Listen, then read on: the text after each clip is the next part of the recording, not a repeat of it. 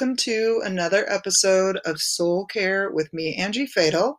And I am here with my special guest, Darrell Wade, aka Darrell Jr. Ah, And I was teasing him about all the other monikers he has.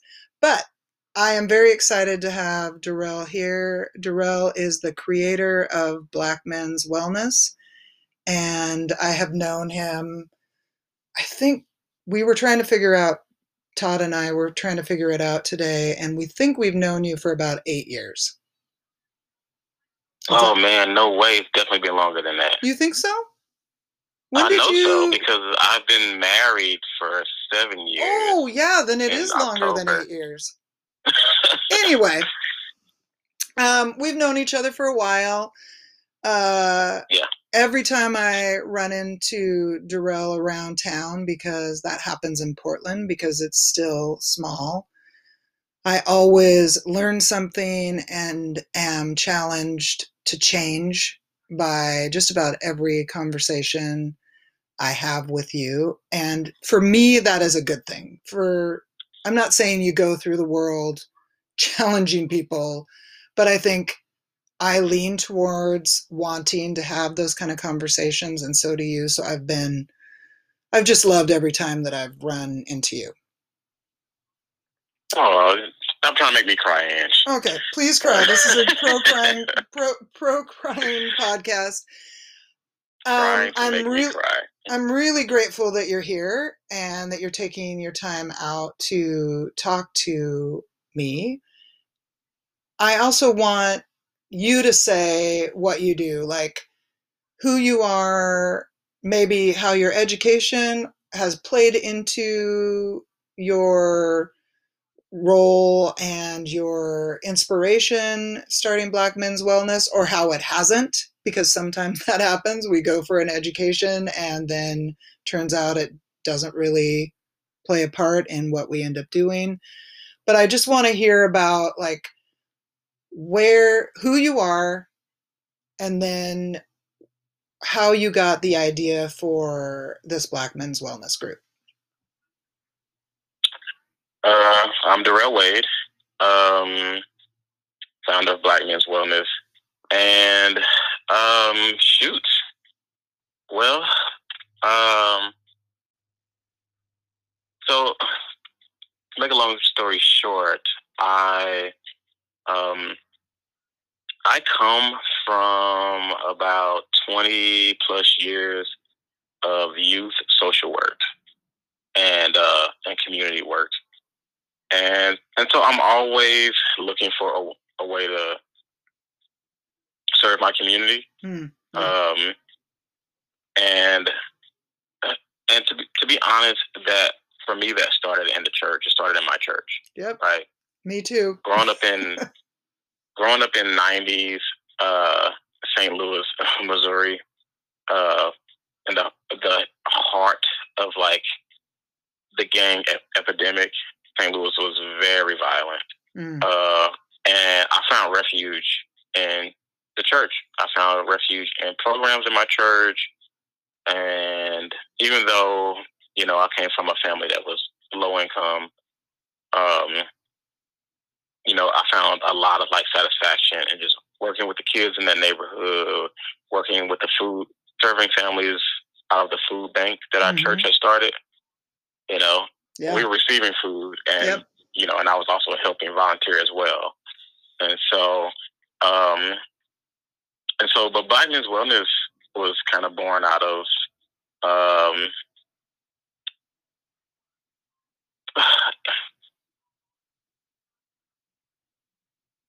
I mean, it was born out of pain Mhm. and loss, and uh,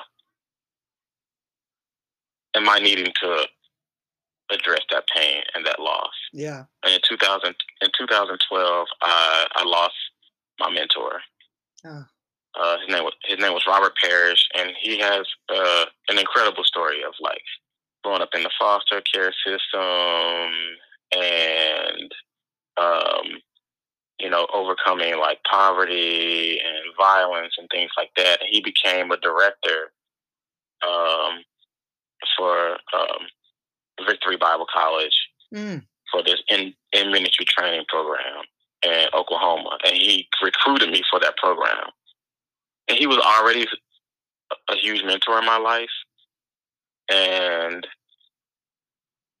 and to be honest, I don't even know where I would be had he, had he not recruited me. But he passed away in 2012. He was 46 Oh, from, congen- from congenital heart failure.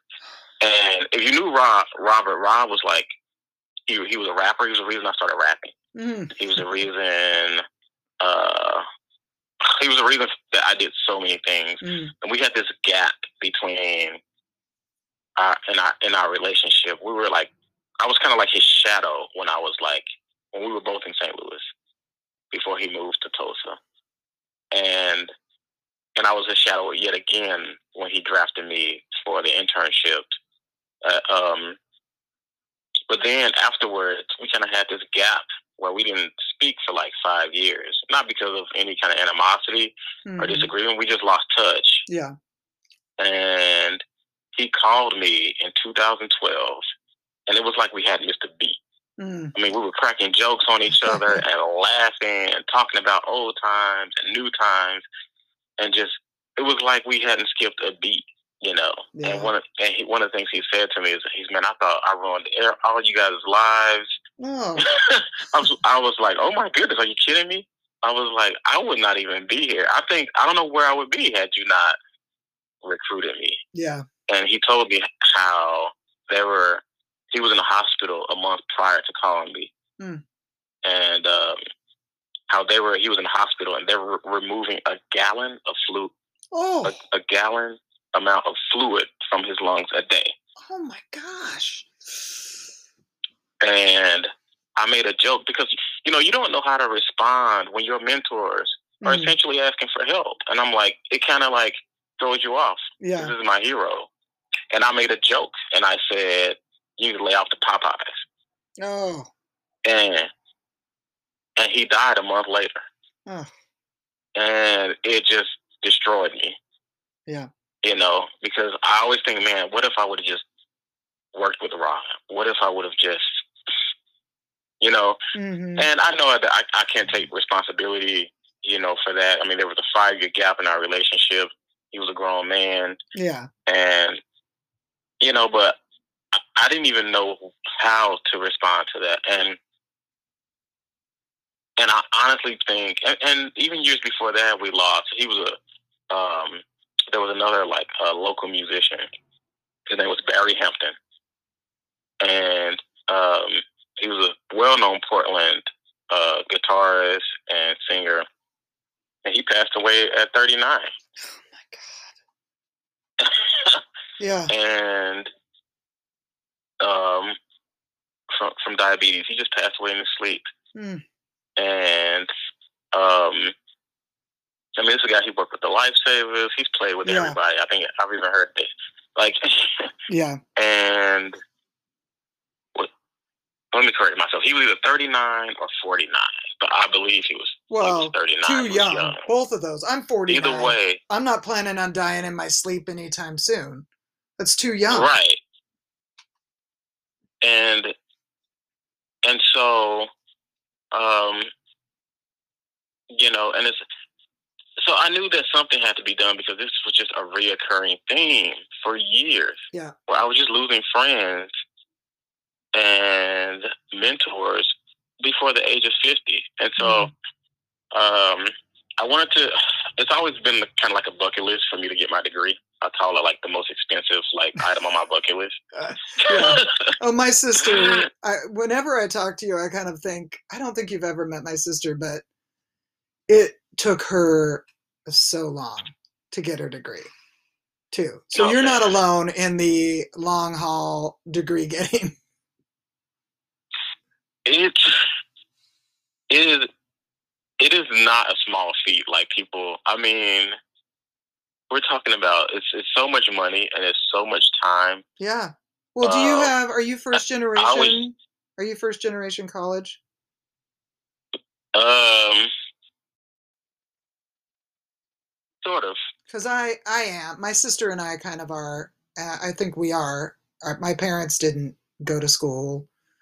You know, my dad was a telephone uh, repairman, you know, climbing up telephone poles and stuff, always done like blue collar work. And I think anytime, like, if you're saying, yes, yes, I am. Yeah, if, if we're talking saying, about my household, if, then definitely first generation. Yeah, I'm thinking if you're saying sort of, like, there's still so many things that I like don't understand about the system, and this is just as a white woman going through the system, not to mention it's a system, so there's definitely white supremacy in there. But it is, they don't make it easy. We're trying to help Brennan, you know, deal with all the stuff to go to U of O next semester. And yes, a lot of the stress is because of also the pandemic and the unknowns, but also they make it hard. They're not making they it, make it easy. Yeah, they're not making it easy for you to to take that leap and then go, "Oh, I don't mind being $130,000 in debt." Right. for a degree that's going to like bring in forty thousand exactly, Exactly. Because none of the none of the degrees I think that you and I are probably interested in are ever going to be the big money making degrees. No, and and and that's the thing. So I knew that. uh I knew from going to Bible school I didn't want any kind of theological degree because yeah. I was like, I need something that's going to be able to bring in some money. Yeah you know and i also didn't want like a psychology degree because i want to be able to make some money uh,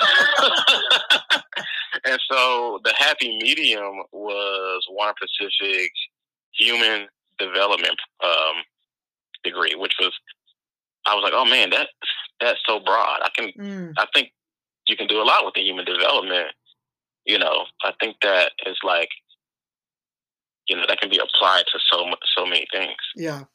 Um, and and it's a it's a good program, honestly, in my opinion, because it takes you through human development um, from a you know a physiological standpoint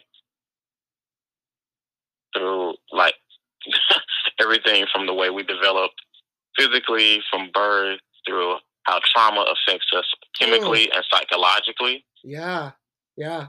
Um, and I just found I just, I just found it amazing. I was like, oh my gosh, I didn't know this. Oh, no wonder that. Oh my yeah. gosh. well, did you? you I, know? I'm curious if you got into in that study if you got into the. It might have been before this became a known, but into generational trauma. Did you guys get into that at all? We did actually, yes. Yeah. Because that is something that I I think I've just started to tap into a little bit with my story, but you know, I'm sure you as a black man thinking about the generational trauma of black people in the United States. Like how do you even begin yeah. to unpack that? With men, with question. black men's wellness. Like I mean I mean, uh, because I mean, with black folks, so much of our so much of our family history is still very new. Mm-hmm. Um, uh, a lot of wait, us can I can I say cannot something? even. I know what you I know what you mean by that, but maybe some of my listeners don't. Can you explain what you mean by some of your family history is new? So a lot of us can't even trace our history past. Some of us can't trace our history past our grandparents. Yeah. A lot of us can't, and a lot of us can't trace our history past our great grandparents. Yeah. I would say most of us cannot trace our history past our great grandparents. You can go on ancestry.com. You can try to go to the library. You can do whatever. You cannot. And I've talked to people because I was trying. I was I was attempting to create a family tree, mm-hmm. and I was like, dang. So basically, especially at least on my mom's side, I was like, our family history starts with my grandmother. Yeah. Wow. Who passed away in 2018. It was a huge it was huge when she passed away. She was 92. And I was like, she is our family tree. Yeah. She is the root of our family tree. She doesn't know much about her mom. Her mom died very young. She didn't know her, have a relationship with her father. And I was like, oh my gosh. And so you you know, story stories are passed down from our elders hmm about our successes, about our traumas, about accomplishments. Health history. And so as simple as like health your health history like we have you know like todd's family has a history of um you know some some kind of stomach aneurysm that goes on down his mom's side and we know that because we can go back at least a couple generations if we really dug we could find out lots more stuff but they didn't really care about that kind of stuff but at least we can go back you know, two or three, and somebody that died early, we can make the assumption that it probably was Yeah. due to that. But I mean, that's kind of that stuff is key to health. Yeah. Yeah. It, it definitely is. I mean, um, and so when you can only like go back, you know, to to grandma, Mm. you know, I mean, it, it, it just limits you, and um, and so, you know, and that's something that that I feel like is is rarely is rarely talked about. Oh, yeah. You know, I think in the in the black community in the black community, we are very accustomed to just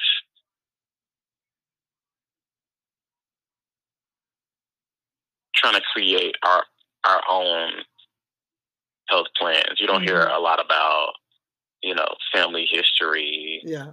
Health history, things like that. And I think that's why when you when you when you hear about like um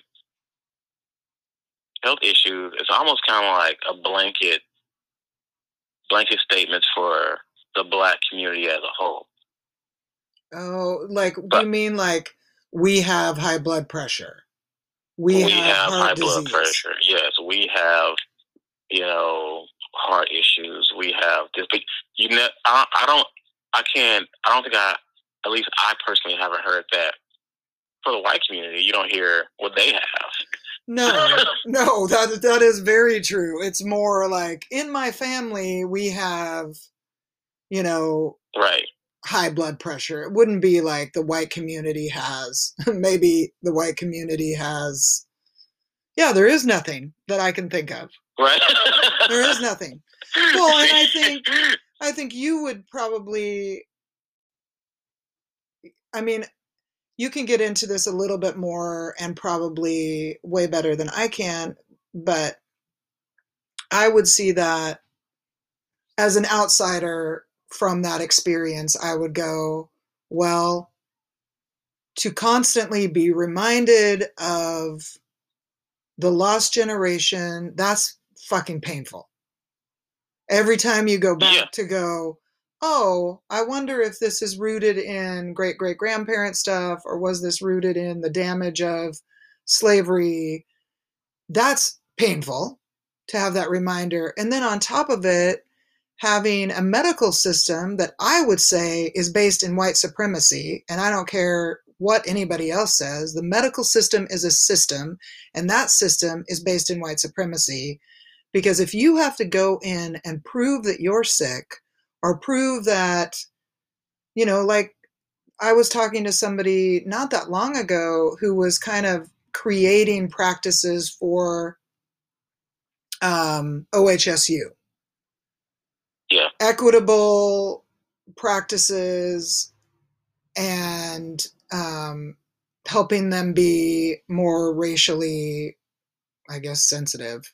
Um, because they were still, and this is a year ago, maybe not even a year ago, they were still teaching that um, black people can handle more pain Wow. So I was like, and I knew that was a problem, but I thought that was a problem that now every institution is aware of. And maybe they, this is my ignorance, maybe they were doing something about it. Because like three years ago, I had listened to a podcast on how that was affecting Black women's pregnancies and how the death rate was so much higher because they're seen to be able to handle more pain. So when they call in and say they're experiencing something, they stay very calm in their voice because they don't want to be considered an angry black woman and be disregarded. And then a white doctor thinks that they're hysterical or there's nothing to worry about. And so the mortality rate is so much higher. But she was saying that no, no, it's still being taught. Well, I, I, I did not know that. Yeah, and she's um, that's the person that I want to connect you to, Tamia um, Deary, because she's writing up training for those. At least I, I I'm pretty sure it was OHSU. She's right. She's creating trainings for them to um, work on their racism. Work on maybe not work on the racism. They pretty much na- nailed that one down maybe work on being yeah. anti-racist in their teaching. Mm. So that would contribute wouldn't that contribute to the whole picture of it's it's complicated it's complicated on a financial level you know access level whether you have insurance or not you know and then on top of it maybe you have all those things and you have money but you got to navigate a system that is against you or feels like it's against you. Yeah and that's yeah that's a whole another layer. Yeah. And we don't i mean you know, we don't have to get into that but i i was wondering if, equity. I was wondering if some of that also i know that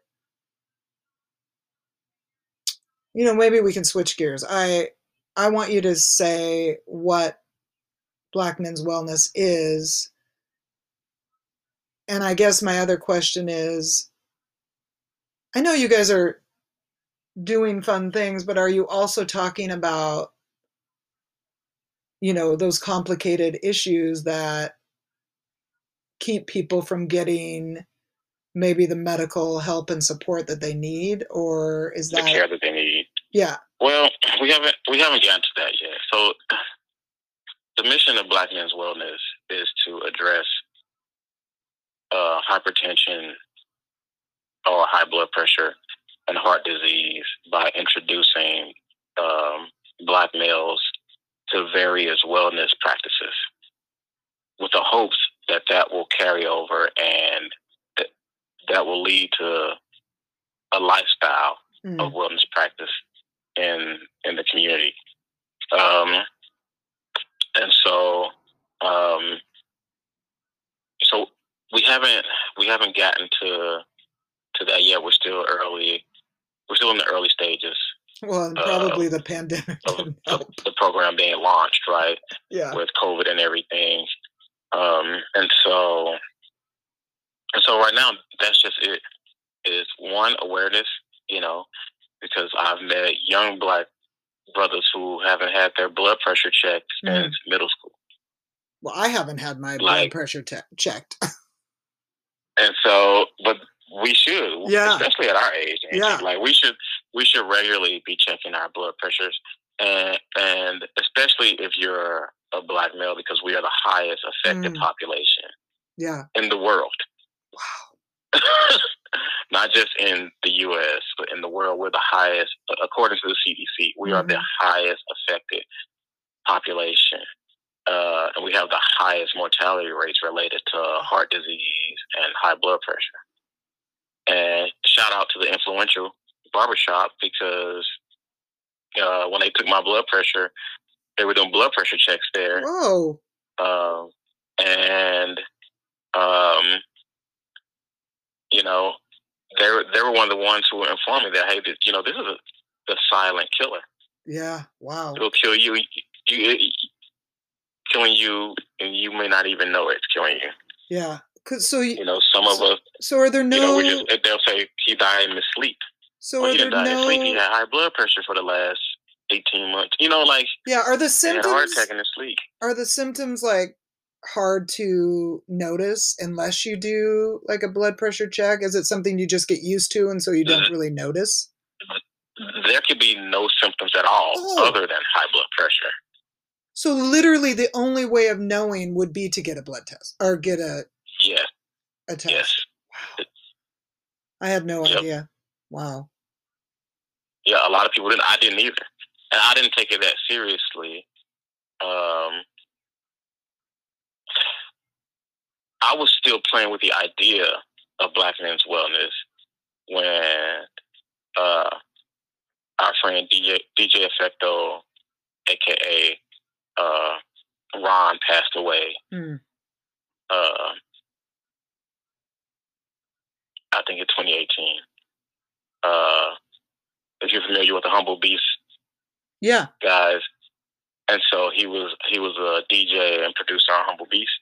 He was working on his cookbook called Humble Bistro. Oh. Uh, he passed away in Spain working on paellas. They had a Mm. big benefit for him. Just the biggest, like loving, like Filipino brother you ever meet. And um, and the funny thing about Ron is like, even through our limited interactions, like he, he no matter how limited the interactions were with him, he just left an impression on you. mm. You know, hmm um, and he was 39 when he died of a heart attack in Spain.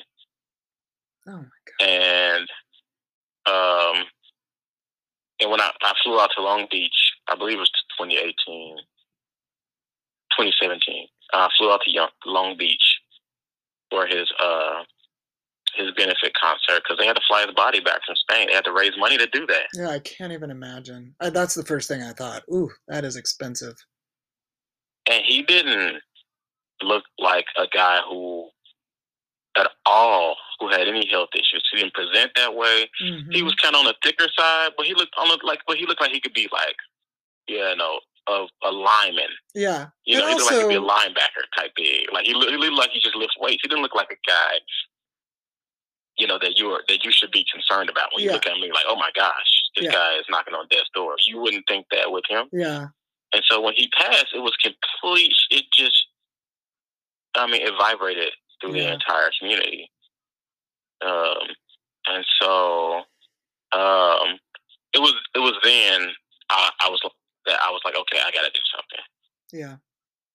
Like I've been thinking about it, and I have to do something. And even going back to like my education at Warner, um, I was in an equity and diversity class, and my professor, you know, asked me, "What What do you see yourself doing with your degree?" And I said, "Honestly, I want to do something with wellness, wellness in the Black community. I just don't know what that's going to look like. You know, how I'm going to like generate funding, how I'm going to be able to pay myself. But I would love because I knew that there was a, a gap in in wellness just in the Black community as a whole. Yeah. Like we just didn't talk about wellness at all. Well, and it seems Like, like, it wasn't even a discussion at that time. one of the things that I had noticed is it seems like in with like femmes, black femmes, there has been in the last, you know, I don't know, however many years, an increased awareness around self care and wellness. But I haven't noticed, and, and I didn't know if it was just me not paying attention, but I hadn't noticed the same amount of attention with black men. And I don't know if you had seen that or but it seems like there's more there's more stuff happening around black femmes than around black men. Right. And um yeah, well I did feel like I mean they were leading the charge, Mhm. you know. And They usually do for all of us. Let's be honest. they do for all of us and also um my mother in law, you know, shout out to Mama Lynn. Yeah. She said that she says this thing. It's it's funny, but it's also true. And she says that uh, black women caring for a black male shaves a good five years off that black woman's life. just the stress. oh, she's awesome.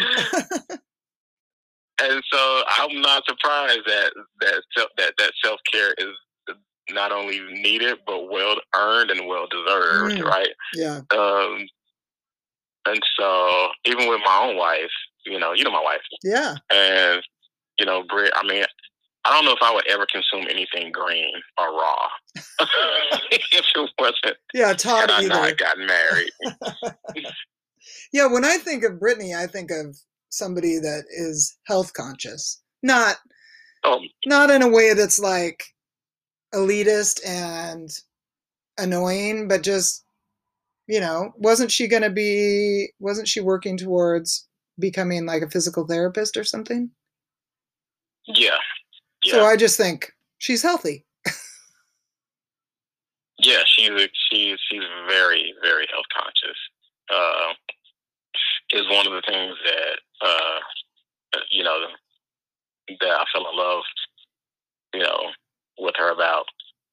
Uh, so I mean, um, you know, she's a she's a garden sprite. Yeah. you know, she just is. Um, I mean, I tease her and tell her that she eats like a rabbit and stuff like that. But you know, the truth is, I mean, I need I need that yeah. in my life. And if it wouldn't if it wasn't for her, I probably it would probably just be, you know, fried foods and potatoes. Yeah. And so, um, but you know, and I, you know, I've learned a lot from her. Mm-hmm. You know, on how to on how to care for myself and so, um, but yeah, you, you know, and there's this stigma about being black and what masculine masculinity looks like to us. Yeah. Um, you know, there's a whole I don't do that culture. Yeah. You know what I'm saying? With us. You know, that we don't do this. This is what we do and this is what we don't do. You know, what we do. We play basketball, we you know, we do this, we do that, and we don't do that. We don't do yoga. We don't, yeah. you know, go on hikes. We don't such and such, such and such. But that's changing. I can see that changing. You oh know, yeah, tomorrow a, at Peninsula, um, tomorrow at Peninsula Park. I forgot the woman's name. I heard her speak at a PDX Alliance for Self Care. She's a yoga instructor, and she's leading a giant, hopefully social distanced yoga thing at the at Peninsula Park tomorrow to raise money to get a brick and mortar. Oh man! And she's a black yoga instructor, and she talks about that. I should uh, when I when I think about it, I want to. I'll make sure to introduce you to these people that I'm talking about because I think there's a lot of connections that could be made that would only like increase the visibility of Black men's wellness, but also there probably could be some connection and sharing of resources or knowledge that you all could do together. Yeah, that'd be great. Yeah. Um, because I mean, we we certainly don't have. I mean, we have designated facilitators for Black men's wellness, but we don't have a surplus. Yeah. Of facilitators. You know what I'm saying? And that's one of the things I realized. I was like, oh, okay and the more the more POC Black and POC facilitators that we can get, the better. Because yeah. there's that's the other thing is that there's a lack of representation, right? Yeah. In those spaces, you yeah. know. Um, there was a uh, Soul Flow yoga class that would meet twice a week for a while, and I think they still meet but I know the person who was leading it, Pamela. She she moved. I believe she moved to the East Coast, and I think there was a gap, mm. a gap there. Like like the, I think that last time I, I, I went, they were scrambling trying to find a black yoga instructor mm-hmm. to take over this class. and I was like, and I was like, oh man, I was like, what are we gonna find? Yeah. It's funny, and that's what happens. It's it's crazy. So if you lose your facilitator or your instructor, you know, your your BIPOC instructor, then is you you importantly you're you're scrambling Well, to find a yeah. replacement because there's just not enough of us. you could spit and hit 10 yoga instruct white yoga instructors yeah. I mean, that's, or that's the massage. I mean, therapists or whatever, you know. I mean, it's and and so that's one of the things that, that I'm realizing right now we have. And so, like for instance, if you want to talk about like, you know, uh, Chris Christopher Scott, like the hip hop social worker, right? hmm And um, like to find a, a one thing to find like a black male therapist Oh God, in yeah, Portland. yeah, then to find a uh, young black male therapist who can relate like to the hip hop generation. yeah, Like, I mean, it's like it's like looking for a needle in a haystack sometimes. yeah. I mean, I had. And they're out. I was going to say my last therapist was a black woman, younger than me, probably middle to late 30s. And um, in all of my searching to find a therapist, because I had to find one on Kaiser, I think she was the only black therapist that I, you know, in the in the hundreds of therapists that I was looking at, the only black therapist. Yeah, And she was great. that's. I believe it. She should mean, uh, she should not have any availability is what i'm saying Yeah. and and and also that that can happen too because you do get that one yeah those youth therapists are instructors or facilitators, you know, and the need is just yeah everybody's hitting them up You know, everybody's hitting them up because they need them, yeah and so, um, and so that's one of the you know that's one of the um, that's one of the issues that we're trying to address for Black Men's Wellness as well. Is Yeah. that we're hoping to act as kind of a liaison to services, you know. yeah Uh, and so all of our facilitators are independent contractors that have their own uh, businesses or services that they provide independently. oh that's yeah, they do our, they do workshops and groups for us. For instance, you know, we have June and he has Blacksmith uh, Creative, Mm. and you know what June does is, you know, his passion is getting black folks outdoors and out into the elements. And then you have Chris, the hip hop social worker. His passion is mental health. And then you have Libretto from Chisel Fit, and his whole thing is physical wellness and being physically fit. and um, you have, um, you know, Deshaun Plajor, the bearded chef, and his whole thing is healthy eating. Mm, healthy eating and, and but the one common with all of these guys is that they all want to foster community. Yeah. And that's uh you know and that's one of the things i appreciate about the facilitators is like they all want to foster community. And so um so but yeah that's you know that's our that's that's our mission. You know? There's Well, so much wellness in the black community in the black community and just Yeah. community in blackness. Yeah. You know that's why that's why i think the answer for such a long time to just about everything was church. Yeah. Right? I mean yeah there's the belief system but the church also represents community. Yeah and, and so we for a lot of are people like oh i need to go to a therapist. I'll go to church. Why? Because there's community there. Yeah there was just a trevor trevor noah sketch on uh black people more black people would go to therapy if therapy was like church. And then they did a sketch where therapy was like church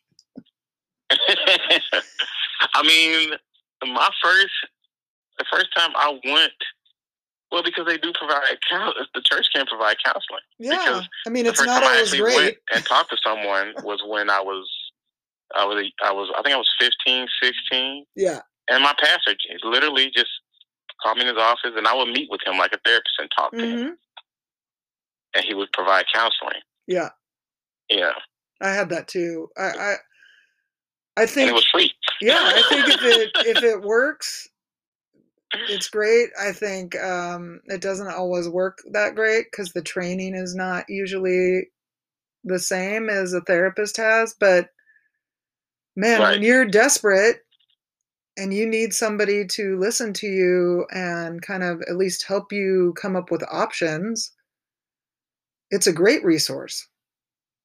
Right. And so, as much as like, you know, you know, there's been a push towards anti-religion and anti that.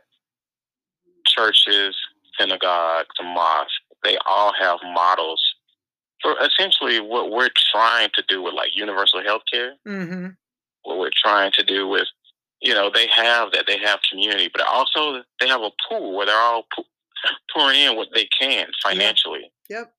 And notice, notice what I said, what they can. Yes. Yeah, exactly. In other words, it's affordable, what they can. Yeah. You know what I'm saying?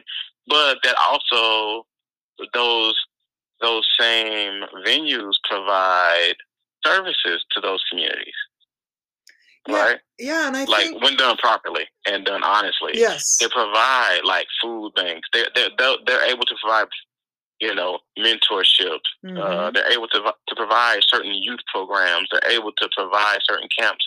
They're able to, you know, even sometimes like like some of them like help with like uh, people going through uh, families who are dealing with financial hardships. Yeah. Oh, for sure. We've been helped in that way because of church.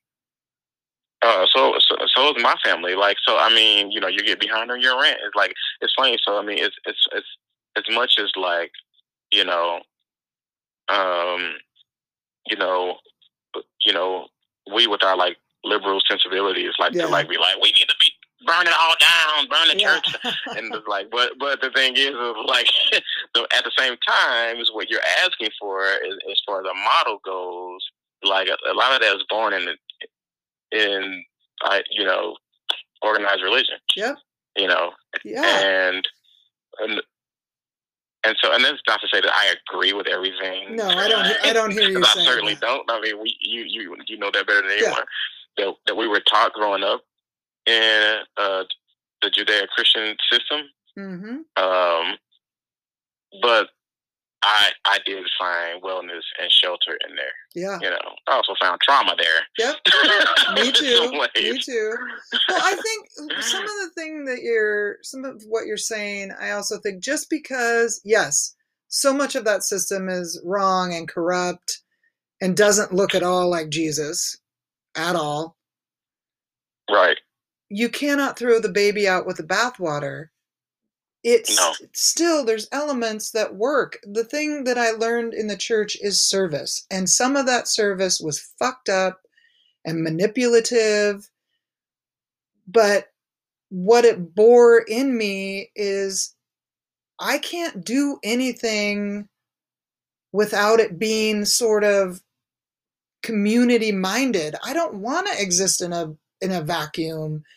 I mean, we we have record highs of loneliness in our Right. in our communities, especially in this country, because people really don't know how to connect on a you know on a level outside of you know like social media or anything and i'm not saying that i always got good connection at church but i think when you're in a like what i see you trying to do is take the good things that maybe organized religion umbrella could give structure, you know, some food, maybe some help when you're desperate, maybe a little bit of counseling when you need it, and take that model of working together. Let's throw it all in because, you know, that, I mean, that was what the bridge was. We're all bringing our gifts or our whatever we got to the table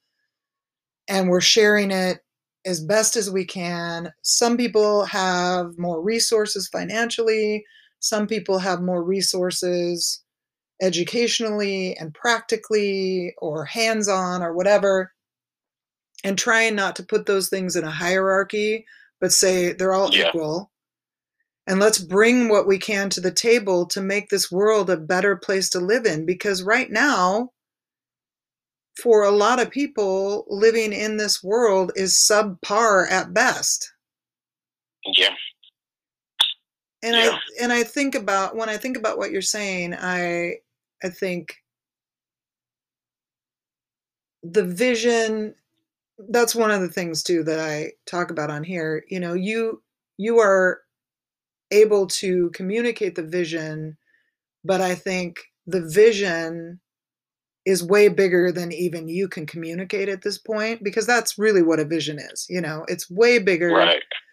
than we can see. We're scrambling like you know i'm asking you if people want to donate. Where where can they donate to? Well i don't have that set up yet and i you know and and we could go oh i'm failing at this vision that i have or we could go this vision is so big i'm tripping to catch up with it all the time I'm just tripping to catch up with it. And that's what it should be instead of feeling, you know, and I feel this too. That's what I think I'm identifying with some of the things you're saying is I always feel in my business that I'm kind of failing because I don't have monetary proofs of success, which is what our capitalist uh, society is built on. You are successful when you can monetize it.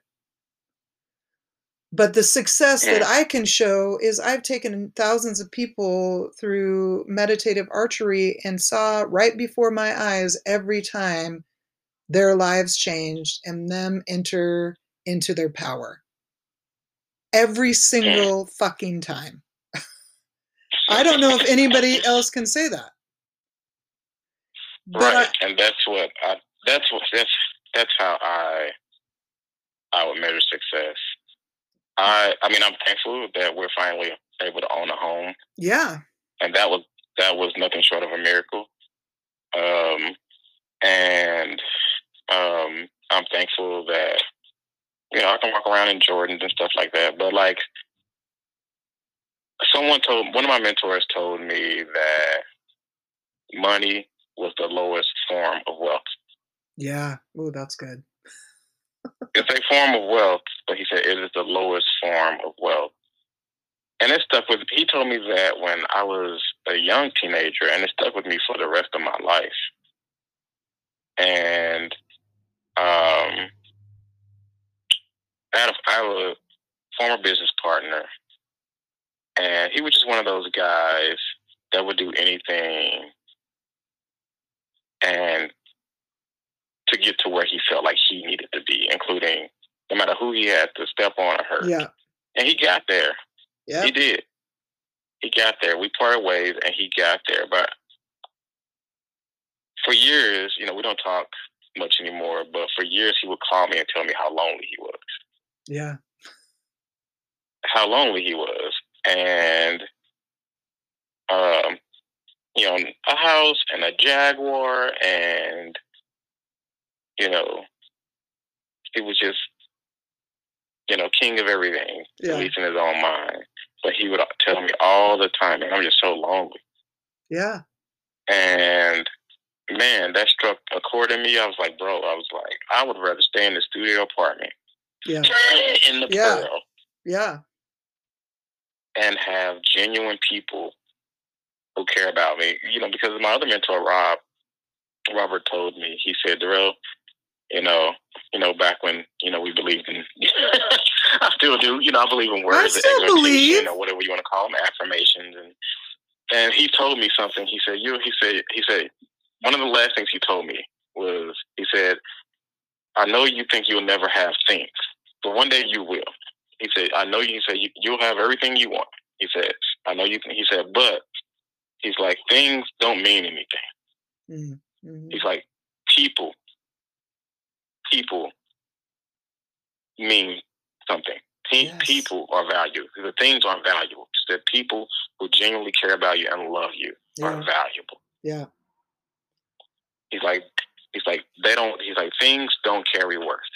You can have a PlayStation 18 and retro Jordans and the car you want and all these superficial things. He's like, but people who care about you and love you, yeah. that's what holds worth. And he told me to remember that, and I never forgot it. Yeah, well, and, and that's that's what you're building. I think, you want you know. I hope so. yeah, well, and I think that's that's that's that's what I hear in everything that you're saying from, you know, the shock of loss and. When know, I think about him, I think, oh man, this is great. You know, over the last few years, we had a. Uh, it's funny, you know, you talk about like what that thing I told you about, like selling your house to a black family. Someone did that for us. Oh wow! It happened of, for you?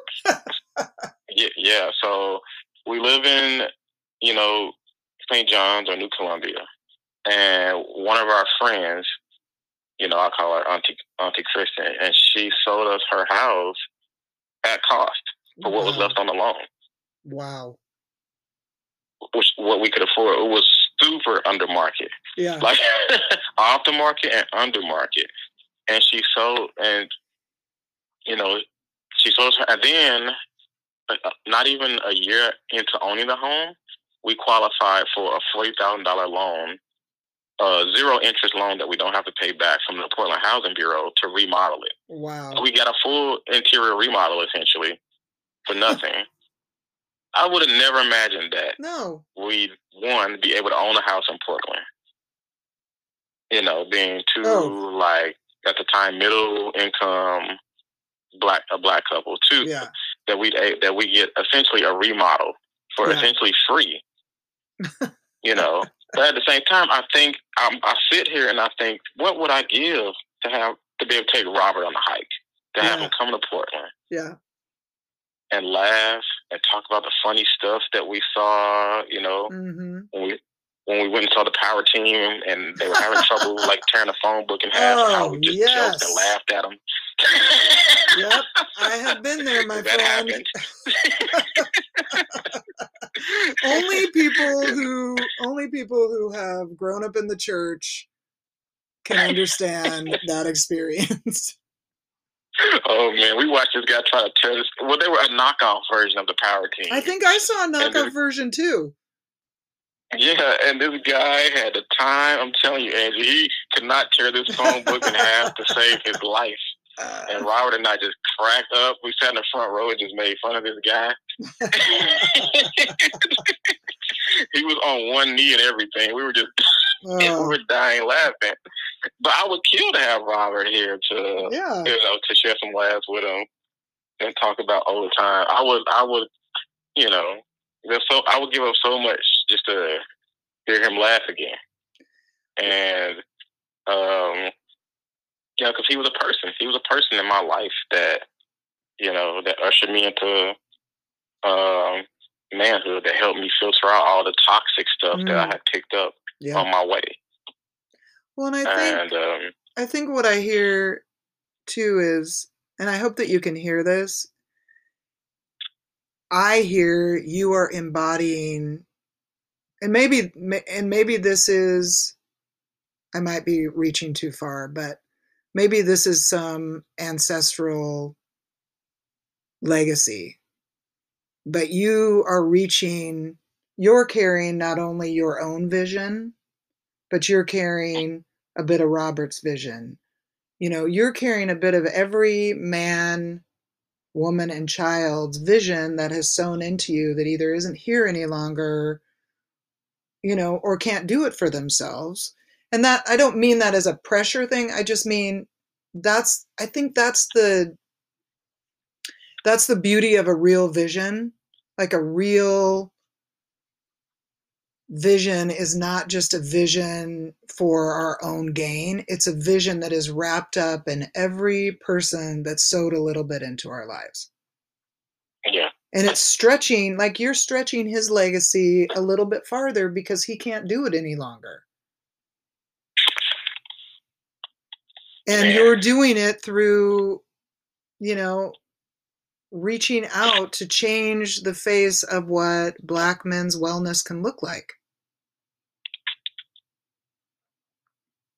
Yeah. Yeah, that's uh man, that's powerful. One step at a time, sweet Jesus. that's powerful. You know, before we end um, this episode, I wanted to ask you, you know, if you're looking forward for your vision for black men's wellness, to the future, maybe it's five years, maybe it's 10 years, maybe it's 12 years. What is your dream vision? This is like if you could have anything in the world connected to Black men's wellness, what would it be? Go. Okay, so without putting like an actual um countdown on it, Yeah.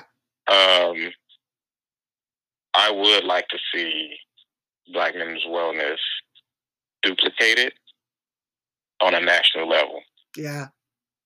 and that's essentially what we're working on is building out a very uh, streamlined and simplified simplif- simplified program model that can be duplicated so that there's and even if it's not called black men's wellness but the, so that there are chapters Mm. in every black community.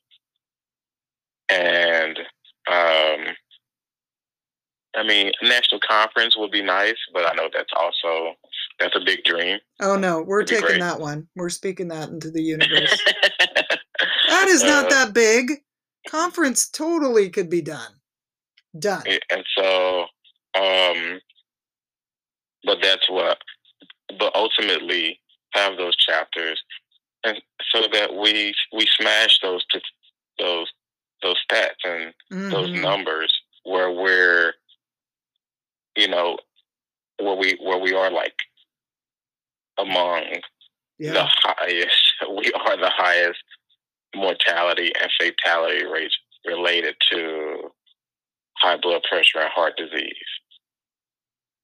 to completely like just smash that disparity Mhm. and increase health and wellness access to black men and black boys all over the country. Yeah. Yeah. And so that's my dream. I think that's I think that's an achievable dream and now we're going to ask for the money to make it happen.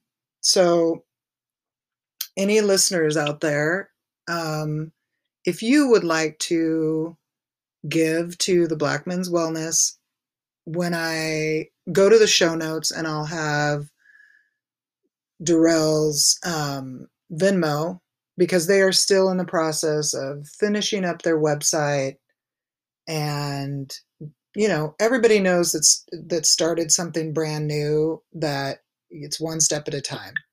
So there's steps that are everything's still in play but the money you can highlight to black men's wellness and it'll go to the different things that they have um, coming up. I know that you're planning you're going to try to do a kayaking trip. Yeah. i know that i'm not a black man but i have offered to do archery. I wish that i knew I wish that I knew um, a black guy that did archery. I was up there one time and there was a black man shooting, but he was doing like, I never saw him shoot, but he was doing a photo shoot. But he had all the gear. Like he had, oh, and he was, he was dressed to the nines. Like I was like, it was amazing. It was amazing. well, you're gonna do archery. Exactly. Like he had he had like a oh, his fit was unbelievable. And um but it wasn't a place where I could go up and talk to him and ask him how long he'd been shooting. I usually talk to people when I'm up there, but I mean, I'm sure there are people shooting that I guess I'm it's I I just need to call it out. Like I your goal is to not have white people teaching you, which I am completely behind. But if you cannot find somebody to teach you archery, I would be more than happy to to supply that space. And and and that's something I want to clear up too, because it's not like that we're trying to like necessarily exclude like white facilitators. I would say with we are, but we are trying to prioritize BI, PO, B Absolutely. in that order too. Yeah. And and so um, Well, and I think that should so- be that should be the priority. If somebody is out teach out there teaching archery, that's POC, then right. I would much rather have them teach you. Yeah, that which would be dope. I don't, I, I don't even think I've ever ran into a black archer. I've always, from the moment that I knew that there were archery ranges hmm in Portland, I've always wanted to try it. Oh, we are gonna we're gonna get this done. I I have seen there used to be a guy that would come up there pretty regularly. I would run into him, who was a older black man, like compared to the younger people that are typically up there. He was an older black man. I haven't seen him in a really long time, and it probably just got too crowded because when I first started.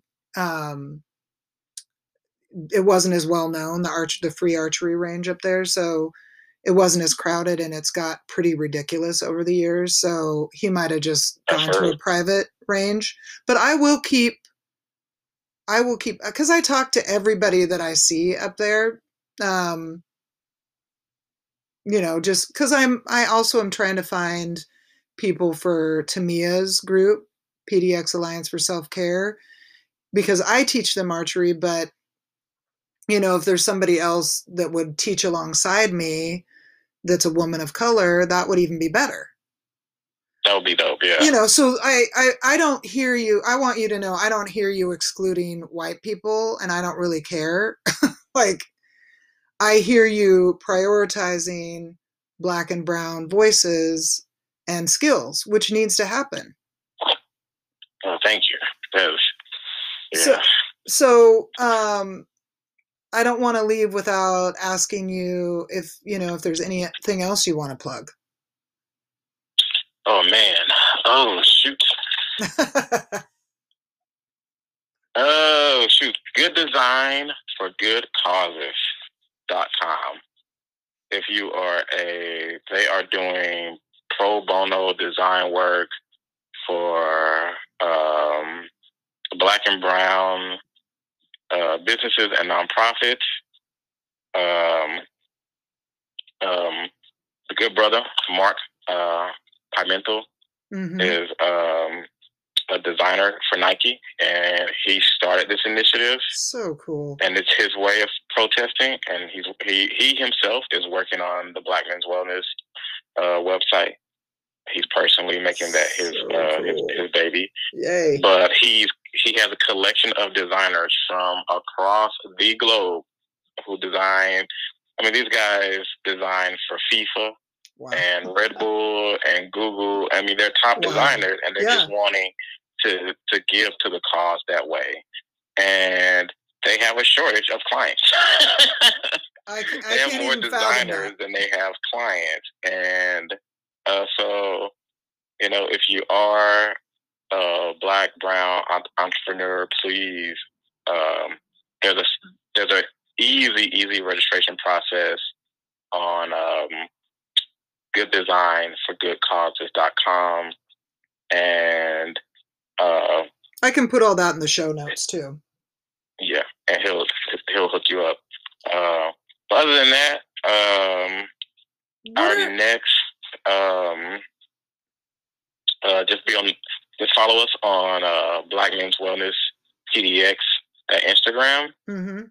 for um, um, for our next uh, upcoming workshops. We were planning uh, a paddle out, Yeah. so stand up um, uh, paddleboarding and kayaking on Smith and Bybee. Depending on what the levels look like, that may be up in the air, or we may do a healthy eating workshop. Most likely, we're probably going to go with a healthy eating workshop in the community garden here in uh, North Portland. Oh, They have an open op- uh, open air kitchen Cool. uh, and we're going to talk about some access to community gardens around the city. Uh, have uh, the bearded chefs like prepare a healthy meal. oh, yeah. um, That's that's another thing I wanted to ask way. you. Could you shout out again the the men that are participating and helping with the Black Men's Wellness and how people can follow them? Uh, so June Howard is J8 LaSoul on Instagram. That's J, the number eight, and LaSoul, L A, and then Soul Okay. on Instagram. And then the Bearded Chef. Uh, I don't know if it's the Bearded Chef PDX or the Bearded Chef. You can try both. Deshaun Okay. Tajor. Um, Mike Libretto Jackson, also known as Chisel Fit. If you look up Chisel Fit on Instagram, he's there. And then the hip hop social worker, Christopher Scott. He's the hip hop social worker. My my people should be familiar with him because I I interviewed him. Yeah, and all those. And then as a bonus, um, Amron Bevels. Amron Bevels is actually uh, pretty amazing. She's an MD, and she she has yet to to facilitate a workshop for us, which she will a wellness workshop. But uh, she's all about Black book wellness, and she's she's freaking brilliant. Oh, good. Um, cool. um, but her whole thing is uh, is wellness and the black community, and also uh, shoot, I can go on. Bahia Overton, uh, Bahia Overton, uh, Doctor Bahia. it's funny she never goes by Doctor Wow. Overton, but she earned it. um, is also hugely involved. She's actually the um, the new the the newest executive director for um, um, the Black Parent Initiative here in Portland, Oh yeah. and she does a lot around wellness as well. Um, and so, yeah, Well, that'll. you I can mean, follow her at Bahia Bahia Overton, I believe, on just on Instagram. Great. Thank you. And, you know, if people want to follow you, it's just under Durrell Jr., right? Well, they want to go, just follow me at Black Men's Wellness. Okay. I, I'm more active on the Black Men's Wellness page. Black Men's Wellness PDX Okay. on Instagram. Yeah, and I'll have I'll have all that in the notes. I really Yeah. appreciate you taking your time to do this and um, being so generous in that way. And I'm really excited about everything that you're doing. And I know t- when Todd and I ran into you, we got really excited, and that maybe was a little intense. Uh, I love Todd. Behind his back, I call him Todd the Bod. Oh. Um, oh, So- people, yeah, I don't think that the I think some other people call him that too. Todd the Bod. Todd the Bod Fatal. it just sounds nice to me. It sounds like it sounds like like the best name for like a WWE wrestler Yeah. I can think of. Yeah, I'd love to see that happen. but I was just gonna say, we, you know, we love you, and we want to support in any way that we can, whatever you're doing. And um, you know, I think Todd would be really excited. He's, we don't know what next year at Boise Eliot will look like, but you know, he um, he he's been doing these uh, family sing-alongs oh, and the first one he did awesome. it was like thursday on a thursday night he brought in this group from i'm not going to get the school right but there's a hip-hop um, class that our friend jesse teaches and he brought those guys in he also brought oh shoot i'm not going to remember her name but there's a there's a nine year old rapper that he brought in. Oh. She's she is amazing, and I totally forgot her name. I'm sorry. Um, and then they did some sing along stuff, but he also tries to bring in somebody. Uh, you know, like he brought Tamia in to share like these self care packages that they make with like stress balls and essential oils, and to talk to the kids and the parents about that that particular kind of wellness so it'd be great to get you um you know or if you can't do it a couple of the guys to do it to come in and talk about that because boise eliot has the highest um has the highest population of black students Really? yeah even though the the neighborhood doesn't reflect that anymore. They still come in from all over the city to go to Boise. Eliot. Yeah. interesting. So it'd be great Wow. To, you know, who knows, whenever we're opened up again and we can do uh, sing along to get you guys in there to talk about it. I love to. I would absolutely love to. Yeah, it would be amazing. Plus, you know, the I think you know this. It's important for those young boys and girls to see men and women that look like them doing things like you said that black people don't do Right. because Yeah. it changes, you know, this it changes your life. Yeah. That's what we're ho- we're hoping to change. You know, to be one of the, um, you know, contributors who help change the narrative. You know, Yeah. Yeah. of black people don't do that shit. Yeah. 'Cause we do. it's the best. It is the know? best uh it's the best quote or whatever you want can make you can make that a meme. um, Well, thank you. archery soon soon to be one of those things. Yeah. Man, I can't I, I can't wait to get on that range.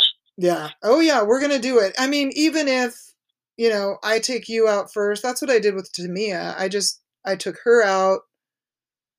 I think that's what we did with a smaller Well, you're gonna have to because I don't I don't have any equipment. I have all the equipment. you don't have to own shit. I have it all. So I just took her out and kind of explained what I do. And, you know, I teach archery in, in, in five minutes, you'll be shooting. And then if Oh, you're, man. if you're at all like me, you'll be like, why did it take me so long?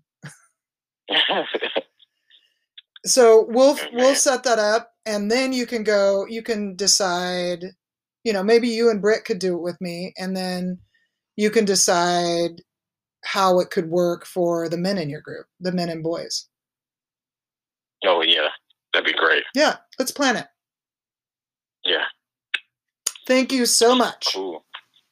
Thank you, Ange. Thanks for having me on the show. Yeah.